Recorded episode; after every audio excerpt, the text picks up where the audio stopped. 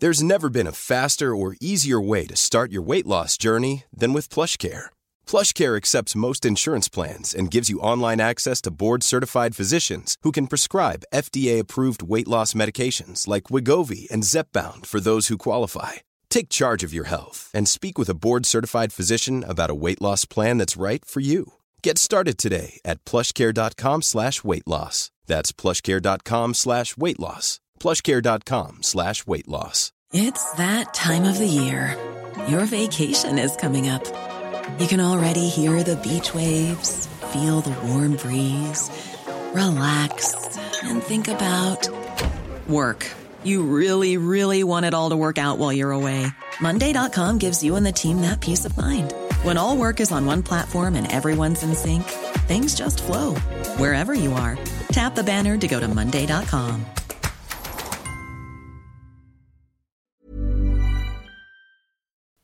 Har du någonsin låtsats hålla med en annan person fast du inte alls gör det? Har du någonsin suttit på en restaurang med dina vänner där alla har valt samma mat eller dryck och du ska välja sist och du känner att du inte har något val än att välja samma som de andra?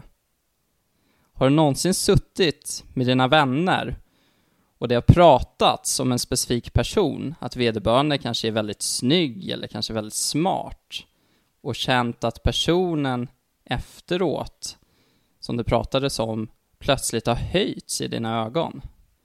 Tror du att du skulle ha större benägenhet att följa uppmaningar från en polis än en vanlig Svensson? Tror du att du skulle bli inbiten scientolog om du tvingades gå i en scientologikyrka varje dag i ett år? Tror du att du skulle bli nazist om du med hjälp av en tidsmaskin placerades bland Hitlers innersta kretsar i fem år? Svaren är troligtvis ja, ja, ja, ja, ja och ja. Välkommen till konformitetens magiska värld. Rulla vignett.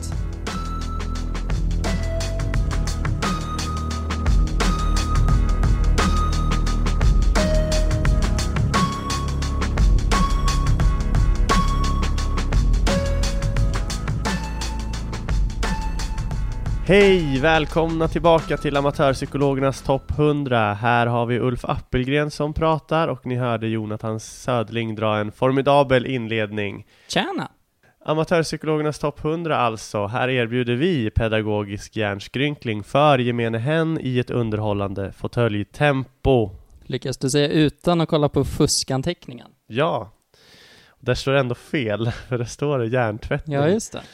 Och eh, hur inleder vi dagens avsnitt då? Jo, jag tänkte att det kanske är på sin plats att tacka en person här, Niklas Mandelström, som faktiskt är ansvarig för våran logotyp som eh, konstruerade den på helt egen hand med lite inspiration och önskemål från oss. Det här coola hjärnan som ska se ut som en mikrofon och sen lite eh, ja, men färgförslag och sådär. Så vi är jättenöjda att Niklas Mandelström har gjort det här åt oss. Så Sitter du där ute och behöver liksom hjälp med någon logotyp till något så uh, har vi en kanonperson i Niklas Mandelström där som kanske kan hjälpa dig. Lovar, ut, lovar vi ut gratis hjälp då till folk? Det sa jag inte, men Nej. man får väl kontakta honom och se vad han har för erbjudande. Annars så sitter han ju lite i ett skruvstäd. Tack Niklas. Tack Niklas. Du gör skillnad. Verkligen.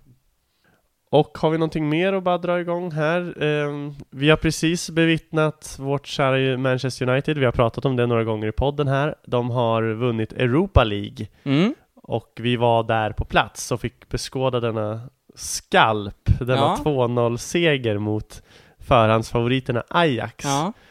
Och vi är ju hur lyckliga som helst, för det här innebär ju då att United spelar Champions League nästa år, vilket mm. liksom var kanske målet med hela säsongen. Mm. Jag tycker det är roligt med de här grejerna för att vi kör ju linan ut kanske jag inte ska säga, för linan ut kanske är längre än vad vi körde, men vi hängde ju på en pub med riktiga hardcore-supportrar innan, här i mm. Stockholm, och då var det ju sång och dans tänkte jag säga, det var det ju inte. Öldrickande och sång. Ja. Och det som jag reflekterade över då, det är att det är ju ganska olikt mig att hänge mig åt supporterkulturen på det sättet, mm. och stå där och bröla.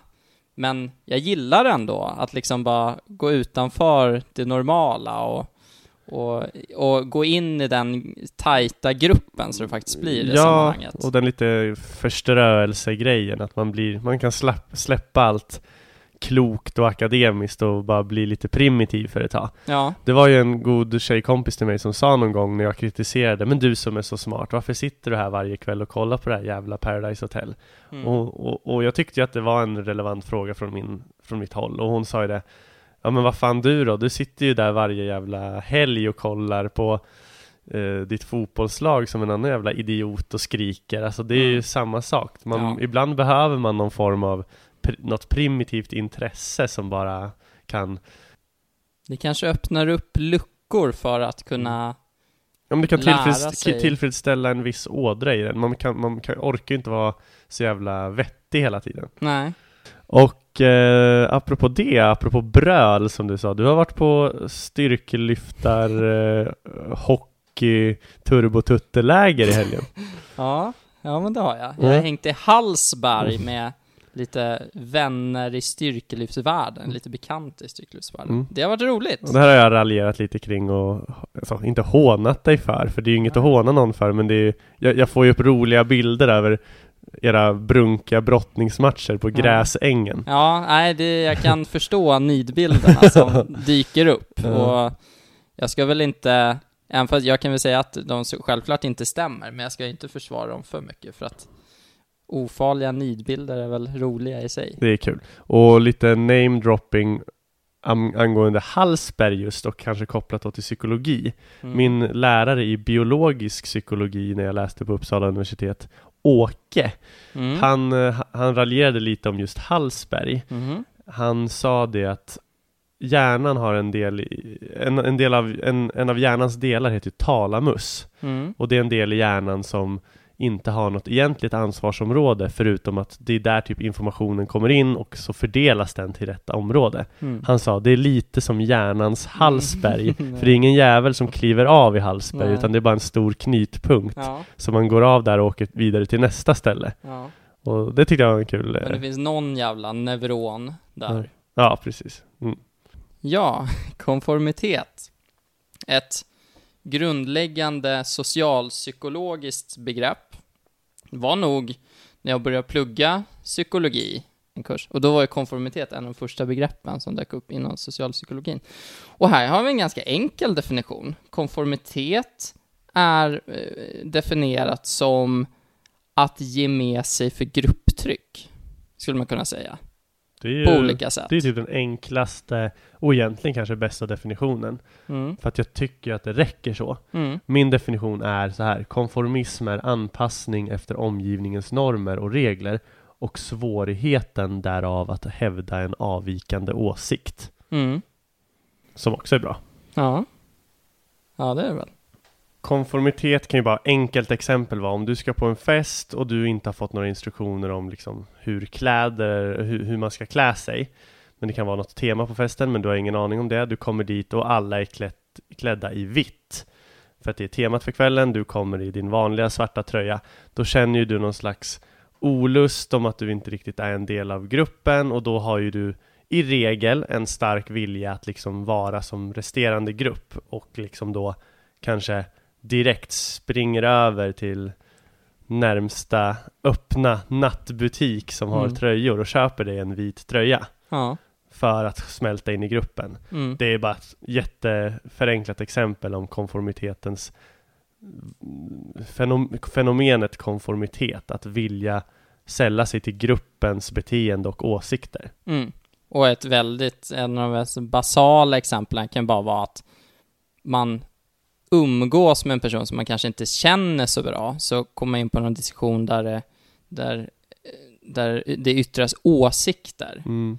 så känner man att bara för att kanske bygga vidare på den här relationen med den här personen så kanske man håller med om den här åsikten, även fast man kanske egentligen inte gör det. För Ja, att man vill precis. inte röra om med någon gryta eller skapa någon typ av någon konflikt på så tidigt stadium. Och konformitet har ju studerats där sedan 30-talet, där det kom ungefär. Mm. Och precis som vi sa i förra avsnittet, Gud förbjude om ni inte har lyssnat på det, så lämnar vi en liten cliffhanger att det finns ett väldigt häftigt experiment kopplat till konformitet som gjordes av Ash 1951. Ja, vad hette Ash i förnamn? Solomon. Solomon Ash. Jajamän. Och det här experimentet är ju häftigt och, och är väl ett ganska starkt bevis för, för att det här är ett ganska starkt fenomen Mm. hos människor. Och det byggde på att en undersökningsdeltagare fick veta att den personen skulle vara med i en studie som skulle undersöka någon typ av visuell perception eller Mm. visuell bedömning. Ja, hur bra man är på att bedöma storlekar på saker, säger vi. Precis. Personen får gå in i ett rum och det är sju andra undersökningsdeltagare i samma rum. Uppgiften består i att det finns två rutor som visas uppe på typ en overhead eller på en whiteboard av något slag. I ena rutan, den till vänster, Mm. så är det ett streck. På, I andra rutan, som är till höger, så är det tre streck. Ena strecket är längst, andra strecket är medellångt och tredje strecket är kortast. Uppgiften hos undersökningsdeltagarna är att bedöma vilket av strecken till höger som är lika långt som strecket till vänster. Och det som är speciellt med det här då är att det är helt uppenbart vad svaret är. Det är väldigt enkelt att se. Ett av strecken i den högra rutan är alldeles för långt och ett är alldeles för kort. Och ett ser man stämmer överens med strecket i den vänstra rutan. Så att mittenstrecket till höger är lika långt som det strecket som man ska jämföra. Det är väldigt tydligt. Så frågar experimentledaren då de andra undersökningsdeltagarna och det här är alltså skådespelare. Ja, De är delar av, av, av forskarna, forskarteamet. ja, Och de svarar då alltså fel, medvetet. De svarar till exempel att det korta strecket, som är uppenbarligen är mycket kortare än referensstrecket, Mm. är det som stämmer överens. precis. Och sen så gör flera stycken i gruppen det här, till och med alla i gruppen va? Svarar Mm. samma. Ja, alla svarar samma och jag tror de satte så att försökspersonen i fråga sitter näst sist av Mm. de här, eh, alltså bland i hela gruppen då. Så att de, nästan alla andra hinner svara. Så Precis. att de får ett rejält urval av personer som säger helt fel streck innan det är min tur att säga vilket streck jag tycker är mest likt. Precis. Så den riktiga undersökningsdeltagaren, helt uppenbarligen ser den vilket streck som stämmer, men blir så tveksam av de andra personernas svar så att den personen tenderar att svara fel också för att följa gruppen. Exakt. Ren och skär konformitet. Det är exakt det som ringer in konformitet. Att trots att personen i fråga har en avvikande åsikt och tänker Nej, jag ser ta mig fan att det är det här strecket som är mest, läng- som är mest likt referensstrecket. Mm. Men alla andra svarar någonting annat. Och då tenderar man som person, tyvärr får man väl ändå säga, att ändå sälla sig till vad gruppåsikten verkar vara. Och så svarar man själv fel på frågan Mm. lite mer bara exakthet i experimentet. Det var 18 stycken sådana här omgångar där man la fram streck. Och skådisarna, de som var med i studien men som liksom var där och hade fått instruktioner om att säga fel.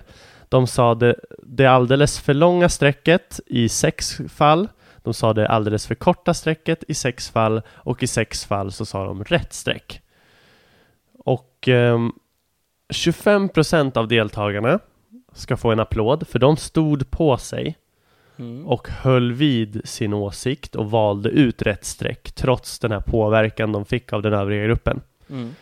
50%, alltså hälften av alla, slöt sig till den felaktiga majoriteten i de allra flesta fall.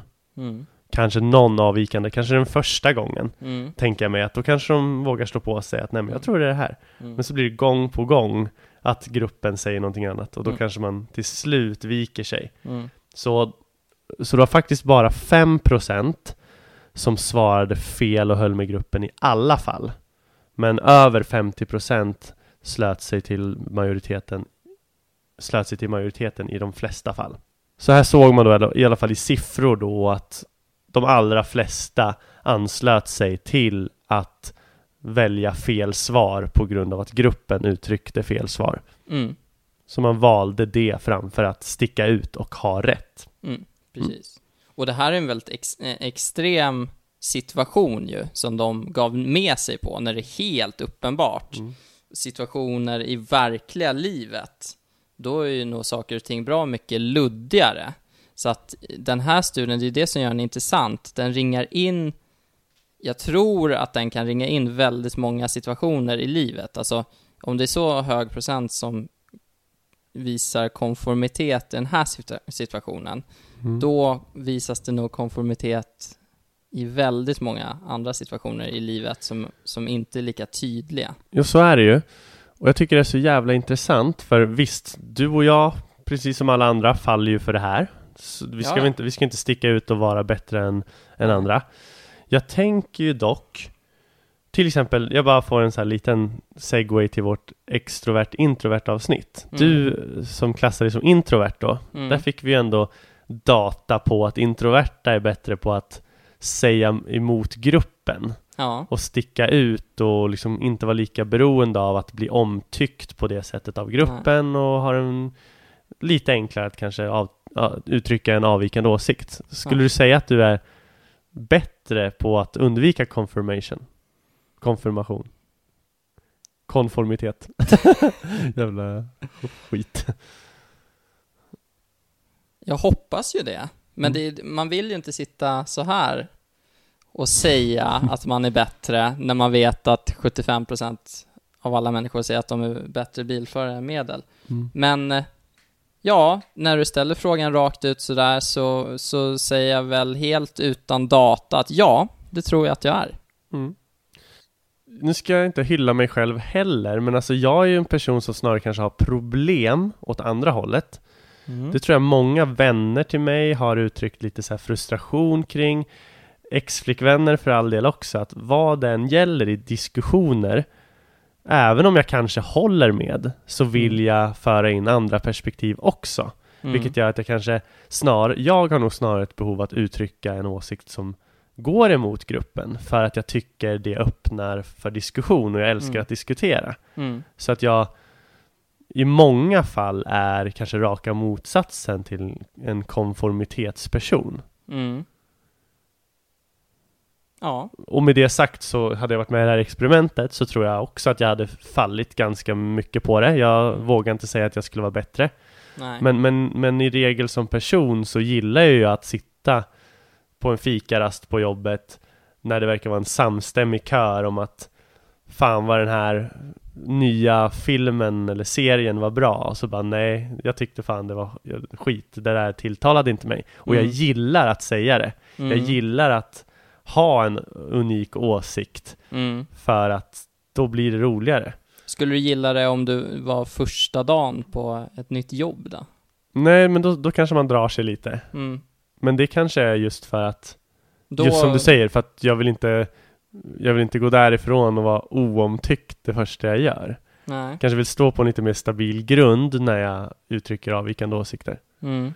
Men skulle du känna samma sak om du stod och limmade på en kvinna på krogen till exempel och hade ett tydligt mål i syfte och så kom ni in på en diskussion som var åsiktsbaserad där hon kanske hade en åsikt som var väldigt alltså, känslig på något sätt att säga emot. Förstår du vad jag menar? Ja, det har ju hänt. Och, och, du skulle, och om du skulle säga emot så skulle det kanske skita sig. Mm. En gång pratade jag med en tjej som ganska snabbt uttryckligen, jag bara hörde hur det var en ganska fördomsfull individ med, med liksom ett ont öga kring minoriteter och tyckte liksom att den här öppenheten eller tycka typ att Sverige är ett bra land, att man bara är lurad och idiot om man tycker så och uttryckte ju väldigt Ja, men jag kan väl säga det, Sverigedemokratiska åsikter och det blev ganska, det, då blev det lite för mycket. Mm. Jag kände att vi hade liksom ett bra tugg tio minuter innan Mm. och pratade på bra och det var trevligt. Men när den sidan kom fram så kände jag väl ändå där att det här är lite för ocharmigt för mig. Mm. För att jag, tyck, jag tycker så långt ifrån de här åsikterna.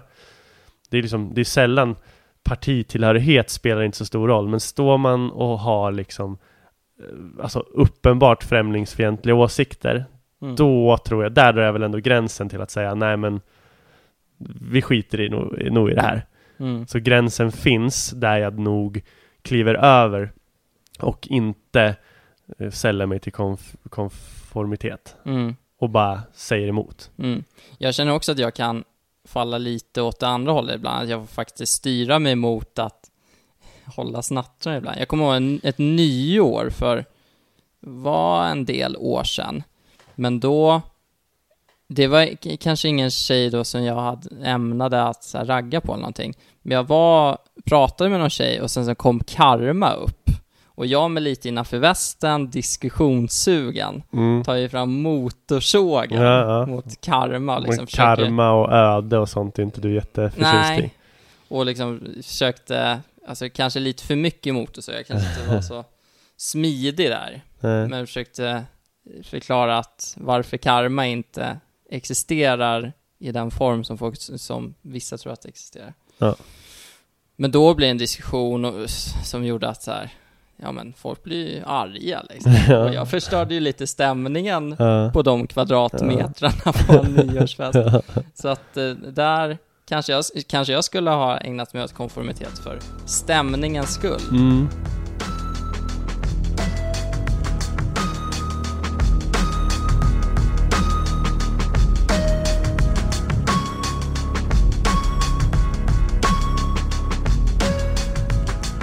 Och vad kan man säga om de här som ägnar sig åt konformitet i regel då?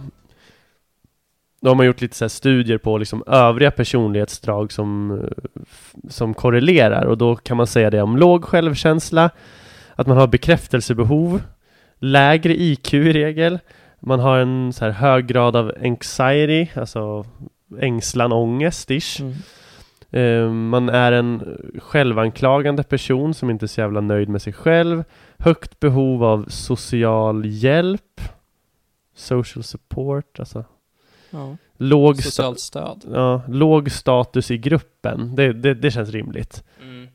Att man, eh, om man är en låg status perso- person i sin grupp så klart man har större tendens att kanske följa gruppen. Och eh, kon- i kollektivistiska länder mer än individu- individualistiska. Det finns ju någon sån här gubbe som vi alla som har läst beteendevetenskap eller för all del ekonomi Stöter jag mest på honom, Hofstede. Hans cultural dimensions till exempel. Är man i ett relativt kollektivistiskt land, Japan eller Sverige, även om Sverige blir mer och mer individualistiskt också, så är vi mer benägna att följa med konformitet här än i kanske typiskt superindividualistiska länder som USA och Frankrike etc. Och när man frågade då de här deltagarna i Ash experiment, eller Ash frågade ju sen kvalitativt va- varför, varför liksom sa du fel så mycket som du gjorde? Du, du såg väl för fan med egna ögon att det, att det var felaktigt? Dum snut. Ja, då sa de ju det Ja men du då? Nej men då sa de där självtvivel och som i, i förlängningen var rädsla för att sticka ut och kanske bli hånad av gruppen. Lite som vi var inne på, bystander effect. Alltså har man en avvikande åsikt eller gör någonting annorlunda så, så blir det lite social blunder. Mm. Att man liksom kan bli hånad för det. Och de flesta sa att de trodde annorlunda men följde gruppen för att de kanske tänkte att Nej men jag måste ha fel på synen för att nej, jag, jag litar på gruppen. Typ Mm. så. Och en del svarade att att de var övertygade om att gruppen hade fel och valde ändå att säga fel. Och andra trodde helt enkelt att nej men gruppen säger så, därför är det så. Eh, och då ska jag bara säga förlängning som ett experiment de gjorde efter det här för att bara kolla om det framförallt är den här rädslan för att sticka ut och göra en social blunder som ligger bakom att man liksom svarar fel. Då gjorde de ett annat experiment där de flesta personerna i, i experimentet, skådisarna då, och, eh, fick, säg, fick säga vad de tyckte medan försökspersonen och några till fick skriva ner vad de tyckte. Så de Mm. behövde aldrig säga det så att de andra hörde det. Och då sjönk felaktigheten ner till 12 procent. Mm. Så de flesta, eller många, föll fortfarande för det, men det blev en klart mindre grad. Mm. Ska vi komma in på de här lite olika typerna av konformitet? Laddar du med dig på det? Nej, kör! Ja. Så en liten brygga över till det då, som ni säkert har förstå, förstått om ni har lyssnat hittills, så finns det lite olika nivåer av konformitet. En nivå kallas för compliance, och det är en ganska ytlig nivå. Och det är när en individ accepterar inflytande för att man hoppas få ut någonting av det. Det kan vara till exempel när du står och limmar på krogen, så Mhm. kanske du hoppas få ut någonting av det. Eller om man är i en grupp och håller med om någonting, så kanske man hoppas att få ut en högre status i gruppen, exempelvis. Har vi några exempel på det? Alltså, men du menar då, då tycker man egentligen inte så själv, men man, man, man, man, går, man går med gruppen i syftet att här kan jag vinna något på det. Ja, exakt. Man, kom, man tror att man kan få någon typ av belöning eller något erkännande i gruppen av att hålla med här åsikten fast man inte håller med om det. Så att Men det kan väl vara att stå på en läktare och skrika att domarjävel svart och vit, även om man inte tycker att det var ett felaktigt domslut. Ja. Ja, kanske. För att det, liksom, det, det, det gagnar mig att jag hänger med på det här skriket. Ja, skulle kunna vara. Mm. Och eh, som sagt, det är det här en ganska ytlig nivå av konformitet i form av att man egentligen inte håller med om gruppens normer och värderingar, Mm. men man utger sig för att hålla med, Mm. kort sagt. Sen har vi en djupare nivå av konformitet, som då kallas för internalization. Mm. Och det här innebär att man applicerar de här idéerna och normerna och börjar tro på dem. Tänk till exempel de här 12 procenten som fortfarande fyllde i fel svar fast de fick fylla i det själva.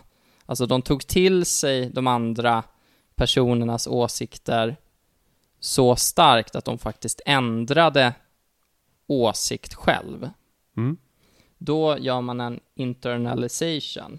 Att man helt en- enkelt fullt ut accepterar det här inflytandet Mm. från gruppen. Det är så starkare än det första exemplet, för då, då går man med på det även om man egentligen tycker annorlunda. Här börjar man ändå tycka som gruppen. Jag var en stark an- anhängare av tron på den fria viljan hos människor en gång Mm. i tiden. Men jag hade... Sen träffar du mig. Ah. Men i bakhuvudet någonstans så fanns det att allt jag hade läst så var alla intellektuella personer fri vilja kritiker. Så jag började ju då konsumera eh, litteratur och liknande från personer som jag ser upp till rent intellektuellt och filosofiskt Mm. som var frivilliga kritiker och lät mig övertygas och är nu själv en frivilliga kritiker till Mm. följd av, det måste ju vara någon typ av konformitet mot någon typ av auktoritet blir det då för mig. Alltså en person som jag ser har högre nivåer av eh, både intelligens och filosofisk förmåga än vad jag själv har. Mm. Och därför borde den personen ha mer rätt än mig. Lite informer och informational influence som jag kommer gå igenom sen. Men då, då tog, du, tog du i liksom mot, filosofer med motsatt eh, förhållningssätt, de som faktiskt förespråkar fri vilja. Typ Sartre. Jean-Paul Sartre. Nej, det gjorde jag inte. Nej. För det, då kan det ju vara så att du, du väljer konformitet och väljer ut dem som kanske håller samma åsikt. Ja, nu var ju grunden att jag valde ut folk som hade motsatt åsikt. Precis. Ja. Men sen när du väl, när du väl trummade igång så, så var det ganska stor samklang mellan de du valde att läsa Mm. om. Mm. Så det här kanske inte var ett klockrent exempel som jag inte befann mig i en grupp. Men om man sitter på universitetet kring ett bord eh, runt, om vi skulle sitta med ett, vid ett bord med massa eh, professorer inom psykologi Mm. och de skulle slänga ur sig någon, någonting som vi kanske inte Tycker håller med om. då skulle ju vi sitta där och Ja. till slut hålla med, för alltså, de har ju så mycket mer patos inom det här. Är det patos som är rätt ord? Jag chansade. Nej, etos tror jag du är ute efter. Ja. Auktoritet på området, etos. Ja. Alltså jag, jag, jag har ju bara ett roligt exempel där. För, för när jag, när jag gick typ i sexan fick jag två nya kompisar. Mm. Och, och de är jag fortfarande vän med och, och det här skulle de hata att jag sitter och säger för de skulle, hade, om de lyssnar på det här skulle de verkligen säga så här: nej, så där var det inte. Alltså de skulle verkligen motsätta sig det här. Mm. Men de, de var lite nördiga när vi blev vänner, det håller de med om. Och jag Mm. var kanske lite av den, eh, nu låter jag lite kaxig, men coolare skolan. Mm. Så att de såg ju lite upp till mig inledningsvis. Nu har de ju nu har de ju klättrat, så nu är vi väl jämlikar. Ja. Men i alla fall, då upplevde jag att det fanns en liten statusskillnad mellan oss. Och att jag framförallt var väldigt intresserad av film. Så att när jag hade en åsikt om en film så, så höll de ofta med mig. Nu utgör ju inte jag en grupp, men jag var ändå en auktoritet som de gärna ville hålla med. Mm. Och de var visserligen så här nördar på Star Wars och Sagan om ringen och sånt där. De var riktiga nördar. Men så testade jag bara det här, för jag visste att de ofta höll med mig när jag drog någon filmgrej. Mm. Så var det då när Sagan om ringen hade premiär 2001 Mm. och vi går i sexan. Då sa jag bara så här, jag, jag, jag hittar på något, en åsikt om den här filmen. Jag, jag tycker det kanske inte egentligen, men jag bara drar någonting nu och ser om de kommer hålla med mig sen. Mm. Och då sa jag bara rakt ut att han som spelar Samwise Gamgee, Mm. Sean Austin, heter han det? Ingen aning. Ja, jag, jag, jag, bara, jag bara valde ut den slumpmässigt Mm. för att jag tänkte så här, de håller med mig vad fan jag än säger. Mm. Cyniskt ju. Men så sa jag bara, ja men ha- han är, han är Fan vad bra han är, vilken jävla skådis. Det här är liksom, det är shit verkligen. Alltså Mm. han gör ju den här filmen, Mm. typ. Mm. Ja, alltså det, det, det landade väl liksom hos dem så, ja, alltså, svalt till en början. Mm. Men så liksom hörde jag ju eh, bara i förbifarten när de kanske pratade med varandra någon vecka senare, då, då var det ju det var ju Samwise Gamgee som var bäst i, i hela rullen liksom. Ja. Och det här skulle de aldrig godkänna eller gå med på nu. Nej. För att, nej men det tyckte vi, det har vi alltid tyckt. Det finns ju en viss procents chans att de faktiskt tyckte det också. Mm. Men det var ett experiment jag gjorde för att bara se så här, ja nu, nu kommer de konformera det jag har sagt och tycka som jag för att de ser upp till mig. Han sopar banan med Elijah Wood. Ja. It's that time of the year. Your vacation is coming up. You can already hear the beach waves, feel the warm breeze, relax, and think about work. You really, really want it all to work out while you're away. Monday.com gives you and the team that peace of mind. When all work is on one platform and everyone's in sync, things just flow wherever you are. Tap the banner to go to Monday.com. There's never been a faster or easier way to start your weight loss journey than with PlushCare.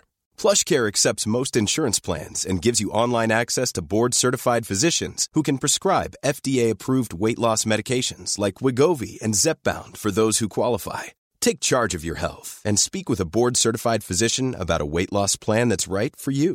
Get started today at plushcare.com slash weight loss. That's plushcare.com slash weight loss. plushcare.com slash weight loss. Ever catch yourself eating the same flavorless dinner three days in a row? Dreaming of something better? Well, HelloFresh is your guilt-free dream come true, baby. It's me, Kiki Palmer. Let's wake up those taste buds with hot, juicy pecan-crusted chicken or garlic butter shrimp scampi. Mm. Hello Fresh. Stop dreaming of all the delicious possibilities and dig in at HelloFresh.com.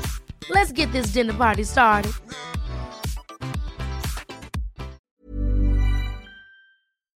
Jag drog Som det. spelar Frodo. Frodo. Ja, han är ju bra Sam. Ja, han är ju bra. Ja. Men det är liksom så här, jag, Han jag, är en, en hobbit. ja men jag, jag, ty- jag gillade det i alla fall. Det funkade. Mm. Snyggt. Hade du något mer? Ja.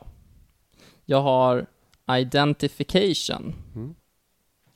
Identification. Att man konformerar för att man vill, lite som vi varit inne på innan, bygga upp eller bibehålla en relation till en annan person eller en grupp. Och det är exemplet som jag drog innan, kanske om man träffar en, en ny person i något sammanhang och det uttrycks en, en åsikt så är man ju inte där och kanske säger emot. Ett typiskt ex- exempel är att vi i våra jobb, vi kan ju träffa kunder exempelvis. Mm. Det är ett otroligt dåligt sammanhang att börja argumentera Ja, om, om åsikter. Ja, ja, vi... Då, då liksom konformera mig. Alltså, det uttrycks ju inte så mycket åsikter. Det är ju ofta professionella möten där Mm. liksom det är inte svängs med åsikter, så man utsätts ju inte för den situationen. Men skulle det göra, då konformerar man ju. Mm. Och, eh, Skulle, skulle en kund säga Jävla SJ, jag blev försenad med två timmar. Det är ju en typisk så här konfirmeringsgrej. ja, Varför säger jag alltid konfirmering? Konformationsgrej. ja, Även om jag egentligen skulle vilja problematisera det mer. För är det Ja. någonting jag är trött på är det statusuppdateringar om jävla SJ eller vad fan folk skriver. För det Ja. är så jävla, ja, det finns så mycket man kan säga om det där. ja, verkligen. Ja, det är ju, det är väl inte ens SJ som ligger till grund för förseningarna? Nej, men det blir så jävla enkelt att bara skylla på något. Så det är så jävla hjärndött. Men det, det skiter vi i nu.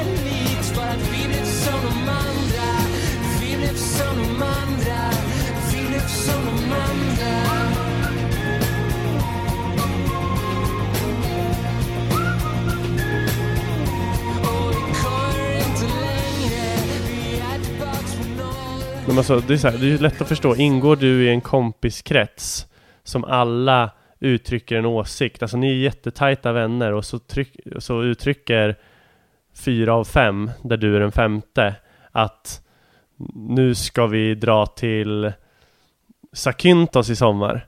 Och så är du inte sugen på det själv. Det är ju det är en kostnad att inte hålla med. För det kan ju innebära att du inte får följa med, eller alltså det kanske inte men Alltså det, det är lätt att bara säga jo men det tycker jag också och så är det frid och fröjd. Det kan ju vara, man kanske gör ett grupparbete i skolan. Och så kanske, man kanske är med tre andra personer i gruppen. Och alla kanske är överens om ett tillvägagångssätt som inte håller med om. Och så man vet att utfallet av det här grupparbetet kommer troligtvis bli my- mycket bättre än att man ska hålla på och röra om i grytan Ja. och hålla på och diskutera fram och tillbaka. Så man vill bara få skiten klar. Och då, det skulle kunna vara en belöning då i så fall av konformitet. Och typiska exempel på konformitet också, det är ju personer som är misstänkta för grova brott och sätts under otrolig press av polisen under förhören. Mm. Och då kan det ju vara allt ifrån lovord om typ belöningar till Mm. rena hot som Ja. gör att väldigt, jag ska inte ens säga väldigt svaga personer, alla kommer bli, alla skulle nog bli väldigt svaga i det tillfället. Se fallet Kevin, en eh, dokumentär i tre delar från SVT. Det är visserligen Mm. barn då som ändå pressas mot att erkänna, Mm, vad man nu säger, ett mord då. mm, Och mm, poliserna belönar ju eller vill liksom trycka fram ett erkännande. Och till slut får de ju i princip det. mm. Så med de kunskaper man har kring konformitetens styrka så kan man ju faktiskt diskutera om de här typerna av förhörsmetoder alltid är så bra. Snyggt. Sen har vi två fenomen som heter informational influence och normative influence. Och det är att sälla sig till, till konformitet på lite två olika sätt. Vi kan börja med normativ influens Det är lite det mest som vi har pratat om egentligen, det som Ash också undersökte. Att man utgår från gruppens beteende och, och hur de för sig och man vill liksom vara som dem för att få deras godkännande, vara en i gruppen, få den här belöningen, undvika att bli socialt utstött och så. Man ser liksom gruppen som en, som en, som en eh, möjlig belönings och bestraffningsinstitution. Och, eh, Nunnu. och därför då väljer att eh, tycka som gruppen. Men den andra då som är lite, som kanske inte var det vi har pratat om tidigare och det som Ash kanske inte undersökte på det sättet, det är ju informational influence. Och det är att liksom acceptera information från någon annan som ett bevis eller en rätt, rätt beskrivning av verkligheten. Som till exempel när du var liten och fick höra från information om världen från mamma och pappa att liksom det där är en bil och här borta ligger det där och, och, och, röstar man på det där partiet så vill man det där. Alltså massa information om hur värld, världen och saker och ting låg till. Det var ju som sanning, det var ju mm. lika med tecken med så här är det. Mm. När det egentligen var många åsiktsbaserade saker eventuellt. Och man tar ju mycket av sån här information man hör från upplevda auktoriteter att så här är det, fast egentligen kanske egentligen bara är den här personen som uttrycker det för att han tycker så, eller hon tror det, mm. eventuellt. Men till exempel som jag bara tog, jag skrev ner här, du sa ett avsnitt här för några veckor sedan att tidsresor bakåt i tiden är i stort sett omöjligt. Och liksom mm. det är ju medans framåt i tiden, alltså det är svårt som fan så fortfarande, men det är mer möjligt. Och mm. det är ju ingenting som jag egentligen har undersökt eller vet eller har läst på själv om. Mm. Men jag, jag väljer att tro på dig, för jag mm. ser ju dig som en mer auktoritet än vad jag är på området. Så att jag kan ju dra vidare den här historien på en fest med mm. lite halvdassiga förklaringar kring varför och se det som verkligheten. Jag konformerar det du har sagt till mig på sätt och vis fast jag inte riktigt har 100% koll på det själv. Mm. Lika, lik, på samma sätt som om du skulle säga vem som var finans, eller vem som var partiledare för Socialdemokraterna 1947, då skulle jag tro på dig. Tage Erlander. Ja. Mm. Och den, det, det tar jag med mig nu. Jag behöver inte göra någon faktacheck, känner jag. 46 till 69. Ja. 23 år. Ja. Och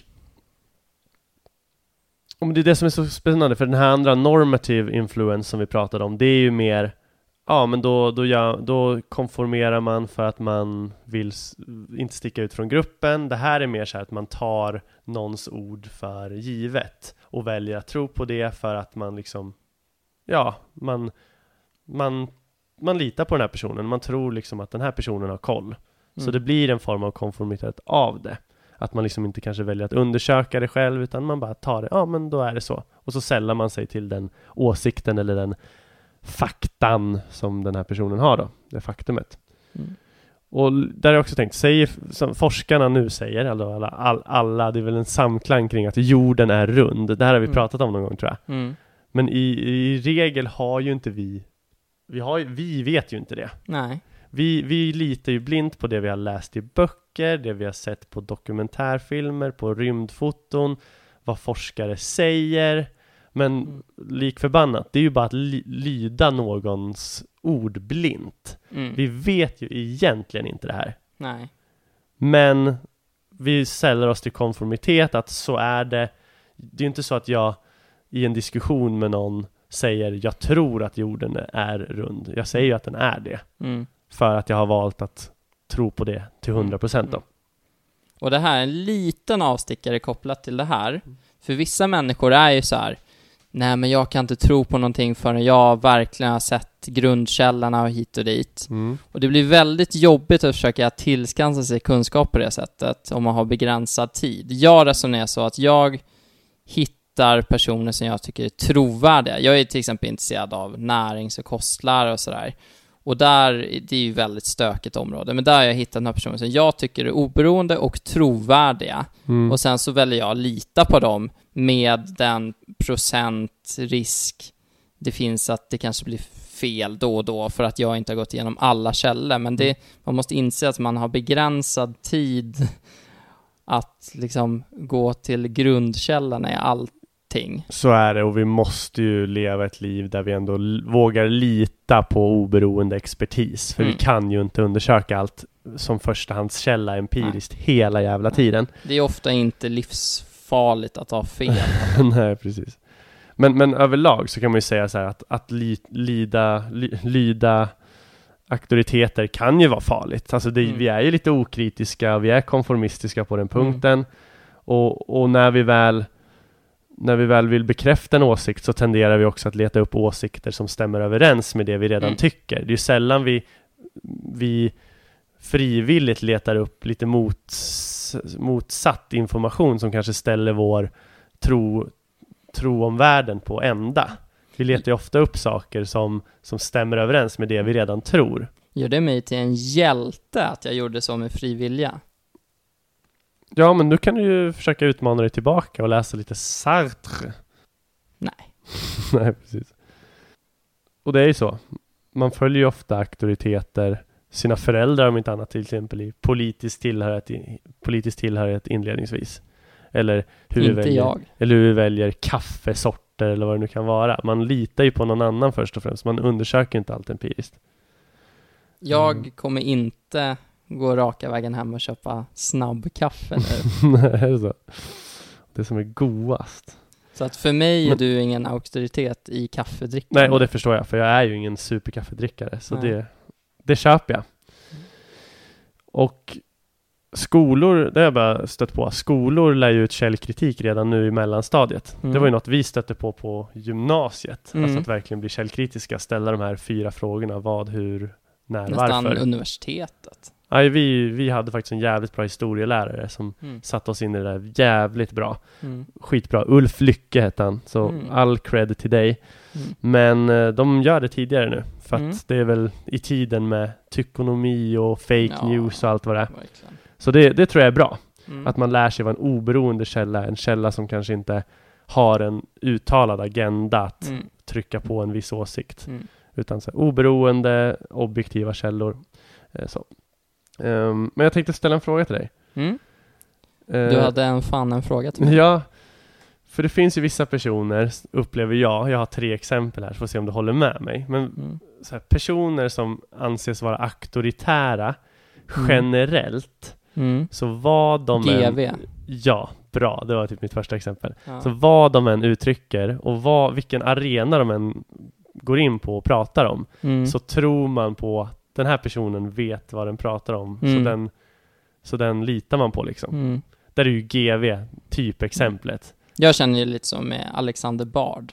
Ja, ja men det gör det. Och precis, att de kan uttrycka sig om liksom hur man planterar träd och du Mm. litar på dem. För Ja. uttrycker den här personen någonting, då litar jag på det. Ja. Även om deras expertområden är andra. Mm. Nu, nu är det faktiskt GW Persson jag hade tagit här, men jag tänkte också personer som är så omtyckta att man vill tycka som dem.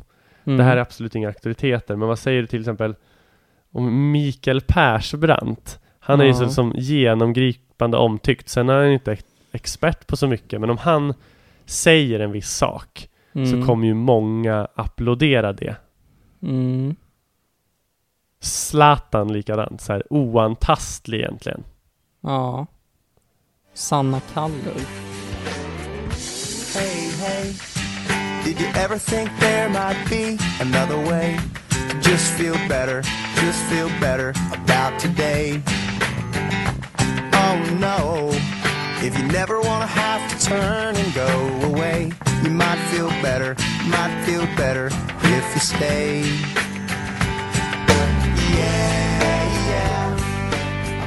Och ett experiment från 2014 som en förlängning på det här Ash-experimentet vi drog i början. Det var ett liknande experiment som man gjorde 2014, det sa jag.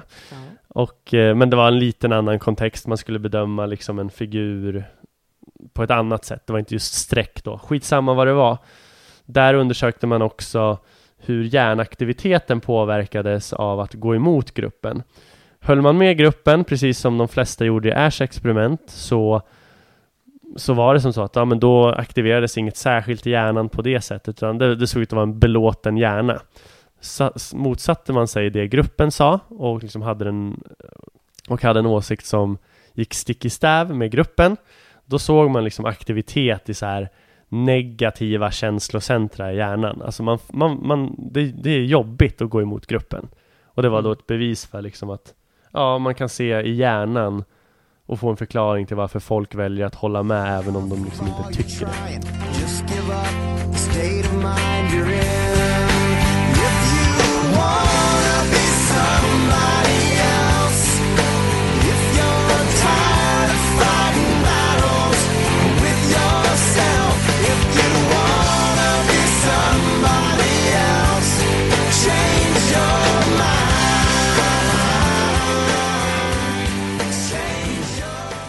Och man kan säga bara en sak, en variant till på Ash experiment. Om man har med en till i den här gruppen som sticker ut och säger liksom rätt svar. Mm. Om, en, om man har en försöksperson och sen resten är skådisar, men en av skådisarna har fått eh, instruktioner att faktiskt säga rätt. Mm. De all, alla andra säger fel enligt instruktion, men en säger rätt. Då är det lättare för försökspersonen att sen säga rätt också. Mm. Så har man bara någon med sig så är Mm. det lättare att också vara den som sticker ut. Mm. Så det, det tänder ju ändå ett litet hopp om mänskligheten. Får man en, en person med sig så, så är man lite bättre på att stå emot den destruktiva normen. Vad kan man säga mer? Kvinnor är mer konformistiska än män. Har man Mhm. sett i undersökningar. Och det, det var en snabb eh, amatörpsykologiförklaring, men den läste jag faktiskt att män, ump- män uppmuntras ju mycket från födsel till självständighet och oberoende och ensam är stark och sådär. Mm. Och att det kanske är en delförklaring medan kvinnor kanske snarare uppmuntras till fromhet och relationsskapande och sånt där. Alltså Mm. det är ju så normerna ser ut eh, och har gjort ett tag. Mm. Och att det kan vara en delförklaring. Ålder, ju äldre vi blir, desto mindre konformistiska blir vi. Mm. Om vi blir äldre så kan vi kosta på oss att ha en liten avvikande åsikt utan att känna att belöningen eller att bestraffningen blir för hård. Mm. Och det här, vi har pratat, alltså vi har ju nuddat lite på normer idag. Alltså, för det här är ju mycket kring normer. Man, man, man sällar sig till gruppens normativa beteende. Vad anses vara rätt i den här gruppen? Vad anses vara fel i den här gruppen? Och man vill ju gärna vara som gruppen för det är, det är förknippat med en belöning. Mm. Som att följa normerna i ett samhälle. Och ehm, så här, till exempel normen att man när man äter inte har armbågarna på bordet. Det känner Mm. du till? Ja. Alltså så här, det, det är oartigt tydligen. Mm. Så här, har ju någon bestämt någon gång. Mm. Och det råder ju en hyfsad konformitet kring den normen. Man Mm. gör det inte och gör Mm. man det finns det ju risk att man blir tillsagd. Mm. Och så tänkte jag bara normen att vi liksom enbart går runt i badbrallor Mm. Tjejer har bikini under del och bikini över del. Alltså de skyller ju brösten, det gör ju inte vi. Mm. Och det finns ju egentligen bara Det är ju en ganska så här dinosaurieaktig norm egentligen. För det är ju ingenting som säger att det måste vara så. Men, men och de en, kan samtidigt visa mer rumpa än vi, utan att det blir konstigt. så är det i och för sig. Ja men det är så, det är så märkligt alltså hur normer bara efterlevs utan att man tänker på det. Vi konformerar ju normerna som självklara. Vi, Mm. vi kör på det bara. N- 99% av alla tjejer på stranden har ju en bikiniöverdel. Men, men där kan vi förstå lite grunden, att bröst hos tjejer är mer en liksom sexuell symbol än bröst hos killar. Jo men det blir ju det också av att de är lite skilda och förbjudna. Hade alla gått runt med, med flashande bröst jämt så hade det väl kanske avdramatiserats lite. Jo, jo det hade det nog. Men så är det ju, om vi hade gått runt och visat penisen hela tiden, då hade ju också det... Ja då gör inte du det. Nej. Så vi är alla konformister. Ja. Jag, jag lyssnade ju på Håkan Hellström väldigt tidigt. Mm. Första skivan, då var han inte stor. Mm. Visst tror jag att det är många som lyssnar på Håkan Hellström idag för att de faktiskt, eller de flesta gör nog det för att de verkligen tycker att det är skitbra. Mm. Men det känns väl som att det blev en grej och att Mm. många kanske började lyssna på honom för att det blev så jävla hypat. Håller du med om det? Att det finns en stor klick som kanske inte hade börjat lyssna på honom om det inte hade varit stort. Otroligt dålig Håkan Hellström-kunskap. Så Ja. jag vet inte om jag vågar uttala mig. Men Det, så kan, det är bara en kan vara hobbypsykologi-studie jag själv har gjort. Jag känner Mm. bara att nej, men alla hade fan inte gjort det om det inte hade varit förenat med det här ska man bara göra. För så är det ju nästan nu. rimligt. Och sen ville du få in att du var först. Jag var först. Och att vi ska lägga in vår första Håkan-låt i podden. Jaha. Jag gillade Broder Daniel när jag var liten. Mm. Alltså det är ju oklart band och gillade när man är typ åtta år. Ja men det gjorde jag med. För då, de var ju med mycket i fucking Åmål. Jag gillade dem innan fucking Åmål. Mm, det gjorde du. För Kanske. att du var tio när den kom. ja. Mm. Så var det åtta så Jag var tror jag gillade dem vid 96 någonting. Ja, du var ju åtta då. Exakt. Mm. När man står vid övergångsställen också. Det Mm. kan man njuta av lite när det är rött och så står alla och väntar. Men så är man den första som tar steget och går och så följer alla efter. Då Ja. känner man ju som en stjärna. Mm, så är det. Jag gör väldigt ofta det. Ja, jag med. På ett auktoritärt sätt också. Framförallt då kan man tänka, där tror jag att turister har en större benägenhet att hänga på, som Ja. inte har koll liksom på Nej. stan och allt sånt där. Mm. Om man med självsäkerhet kliver ut trots röda gubben. Mm.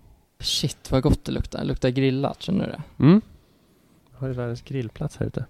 Är det du som har förberett det till oss? Ja, nu? jag ska ju bjuda dig på mat. Ja. Mm. Nice. hyrt Jag in catering. tokhungrig. Det var en snubbe på Uppsala universitet på Ekonomikum där man pluggar ekonomi som sa någon gång när vi pratade om just normer och sådär i klassrummet eh, som sa då att Nej men jag, jag, jag är typ, jag skiter typ i normerna. Jag är, jag är fri från så här, att göra som andra tycker. Han sa det med sån extrem självsäkerhet och pondus. Och, och sagt och gjort, visst, vi andra klädde oss ju på ett visst sätt. Han hade mer utstickande kläder. Han körde en lila hoodie och mössa och någon så här, gröna byxor. Alltså han stack ju ut på sätt och vis.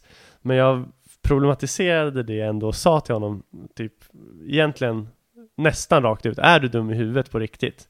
Alltså här, alla personer, om de skulle se en bild på dig enskilt där du bara står mot en vägg i kläderna du har nu. Alla ser ju fortfarande att du lever på 2000-talet. Du är ju inte en person som lever för, på början av 1900-talet eller 1800-talet eller vad som helst. Man ser på dig att du är en del av vår tid. Du är en del av klädnormer som finns nu. Även om du sticker ut så är du ändå innanför ramen för klädnormerna som finns idag. Att Så han du- ens har kläder. Att han ens har kläder säger ju att han liksom är förmodligen född inom de senaste 5000 åren. Så liksom, så på något sätt så var han ju så jävla naiv tyckte jag, när han hävdade att han inte, minsann inte vek sig för några normer. Nej. Och då säger jag där, all, du är liksom inte i en egen bubbla. Även om du sticker ut i den här lilla kontexten så är du så jävla normativt ehm, ledd ändå. Och det, det vill jag påtala för honom, men det gick inte riktigt hem. Men det vill jag bara säga så. Det är enkelt att bli någon annan Jag är fortfarande samma eviga En sak till har jag. Och det gäller konformitet i min eh, kompiskrets som jag framförallt hängde med i Uppsala. Som jag känner, många av dem känner jag innan sen Nyköping, där jag fö- föddes och växte upp. Men emotionell kostnad som vi pratade om att säga emot gruppen, som fick mig att gå ifrån en gång för att jag blev Mhm. så typ irriterad. Mm. Det var ett gäng som kollade den här matchen när Sverige låg under med 4-0 mot Tyskland. Shit, det minns jag. Otroligt trevlig match, Mm. men jag har andra starka minnen till det. Det är ju då att och de, det här är en grupp som liksom, i grupp förstärks ju åsikter. Man kan tycka en viss sak, men tillsammans med andra om alla har den här lilla åsikten typ, så blir den ännu starkare och mer onyanserad. Mm. Och det här var ju folk som typ alltid spydde galla över Johan Elmander. Mm. Alltså alltid vad som än hände. Mm. Och eh, i den matchen då, jag tycker så här, jag har inget specifikt för Johan Elmander och inget Mm. emot heller. Jag tycker, ja, men han var väl en av våra bästa spelare ett tag Mm. och så här kämpade på och gjorde bra ifrån sig hyfsat i alla fall. Mm. Så här, gjorde sitt bästa. Men de sitter ju då hela matchen där när det står 4-0 och bara spyr så mycket galla över honom. Och jag och de bara äggar ju upp varandra att bli värre och värre medan jag i mitt icke-konformistiska jag som jag ändå upplever att jag har, eh, så en klapp på axeln till mig, säger ändå emot så här, nej men vad fan, han är långt ifrån sämst i matchen, kan ni typ så här hacka på någon annan? Jag försöker bara säga så här, ni, ni, ni är bara idioter, ni gör er dummare än vad ni är. Mm. Typ han är Han är helt okej i matchen. Mm. Visst, ingen var väl bra när vi låg under med 4-0 men Det var sån, sån oerhörd orättvisa mot Elmander. Och visst, de hade kul, de garvade, de äggade upp varandra. Men jag tyckte bara så här, men fan skärp er. Han är Mm. inte så jävla dålig. Men de fortsatte ju på och jag blev ju så här glirad för det där för att jag Mm. tog motsatt åsikt. Mm. Och de satt ju där ganska många och bara eggade upp varandra och tyckte, tyckte likadant. Du satt ju under den matchen då och hoppades varje gång han hade bollen att han skulle göra något bra. Ja precis, och så när och jag... var nervös över att han skulle göra något dåligt. Ja precis, ja, ja, precis. alltså hjärtat slog Ja. ju när han Du fick var bollen. ju Johan Elmander där. Ja, hjärtat slog ju hårt när han Ja. fick bollen. Och så tappar han bollen någon gång och så bara ja! Så får man ju det där jävla ljudet såhär, byt ut honom! Och jag sitter där och bara ah, fan också. Och så typ kanske jag sa någonting återigen i början av andra halvlek när det fortfarande stod 4-0 och de bara såhär, men vad fan, typ så här. Nej han är sämst! Och så jag typ bara, äh fan, jag, jag går. Så gick jag hem till mig så sagt och gjort så såg jag ju hela vändningen själv på mitt rum. Ja. Vilket tog, förtog lite av spänningen. Eller, så här, eller av, av minnet. För då satt jag där helt själv, såg vändningen, blev jätteglad. Vi gick upp till 4-4. Jättetrevlig match och man såg så här Reinfeldt hoppa upp på läktaren. Kommer ihåg att man så här, det, blev, det blev en härlig samhörighet. Fan man gillade honom då. Men där satt jag själv och och jag bodde bara en våning upp då ska jag säga, så jag hörde ju deras jävla vr- tokvrål, men satt där ändå sura. Mm. Elmander gjorde ju ett av målen Och så typ Vet jag bara att efteråt så gick de ut Men jag var typ så irriterad så jag bara satt kvar Mm. Typ spela dator eller någonting Och- Spela Dota. Nej det gjorde jag faktiskt aldrig Och Nej. de Så kommer jag ihåg att de ändå kom upp och frågade Men ska du med ut så här? Jag tyckte nej det är bra så här. Och så, och så Sa de väl någonting mer ändå om att Ja Elmander fortsatte i alla fall vara lika kass. Mm. och jag typ såhär, ja. Whatever. Och så, och så bara för att ha någonting, även om jag vet att det aldrig skulle bita Så kollade jag upp då vet jag Aftonbladet, DN, Svenska Dagbladet Och typ Om matchen gick på femman eller vad det var. Mm. Kollade upp alla deras poängbedömningar av spelare under matchen.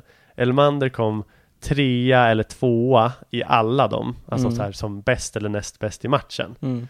och jag ville bara säga, jag ville bara ha på, på någon på något sätt vill jag ha någonting i ryggen som sa att jag inte var galen, att jag Mm. typ har mer rätt än dem. Ja. Att de, och på något sätt kunna i en framtida diskussion, diskussion hävda att ni blir korkade av att umgås med varandra i det här gruppbeteendeliknande apbeteendet ni håller Mm. på med. Hur vet du att de inte var skådisar från Ash?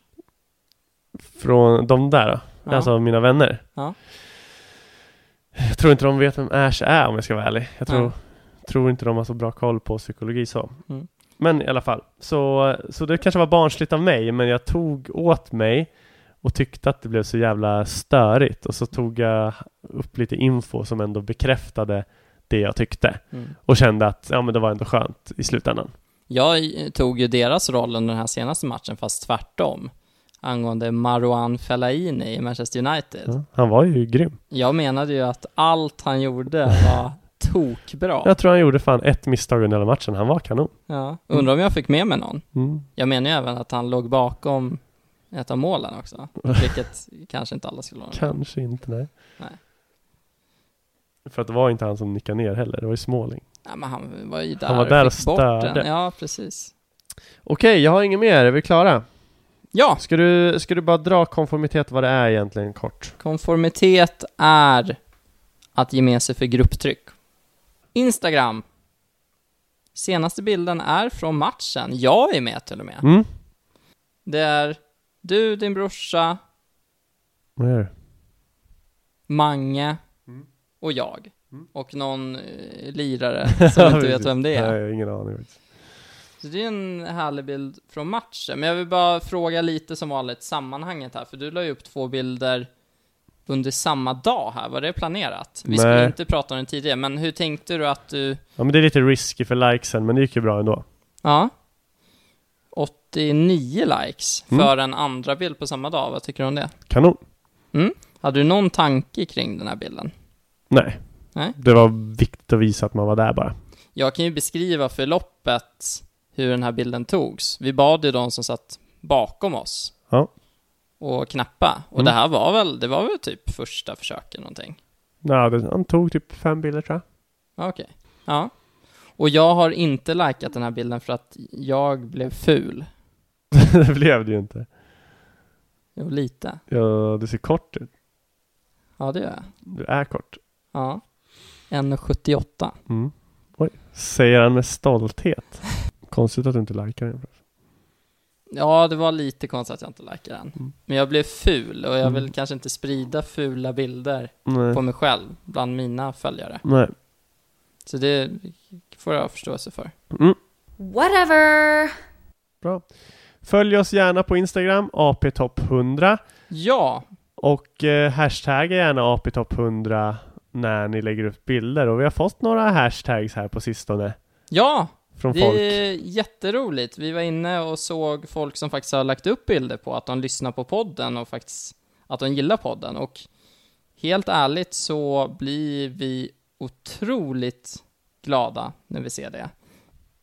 Så fortsätt med det för att det driver oss att kunna slutföra det här projektet, att veta att ni är folk där ute som lyssnar och uppskattar podden. Det är den bästa belöning vi kan få.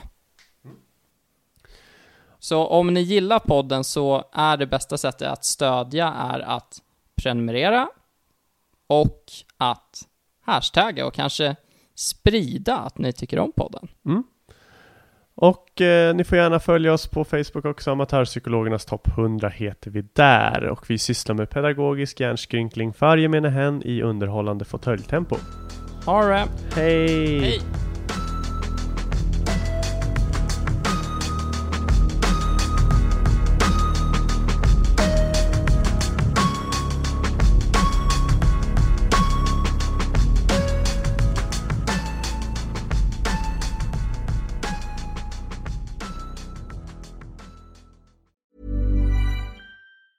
Planning for your next trip? Elevate your travel style with Quince. Quince has all the jet setting essentials you'll want for your next getaway, like European linen, premium luggage options, buttery soft Italian leather bags, and so much more. And it's all priced at 50 to 80% less than similar brands. Plus, Quince only works with factories that use safe and ethical manufacturing practices. Pack your bags with high-quality essentials you'll be wearing for vacations to come with Quince. Go to quince.com slash trip for free shipping and 365-day returns.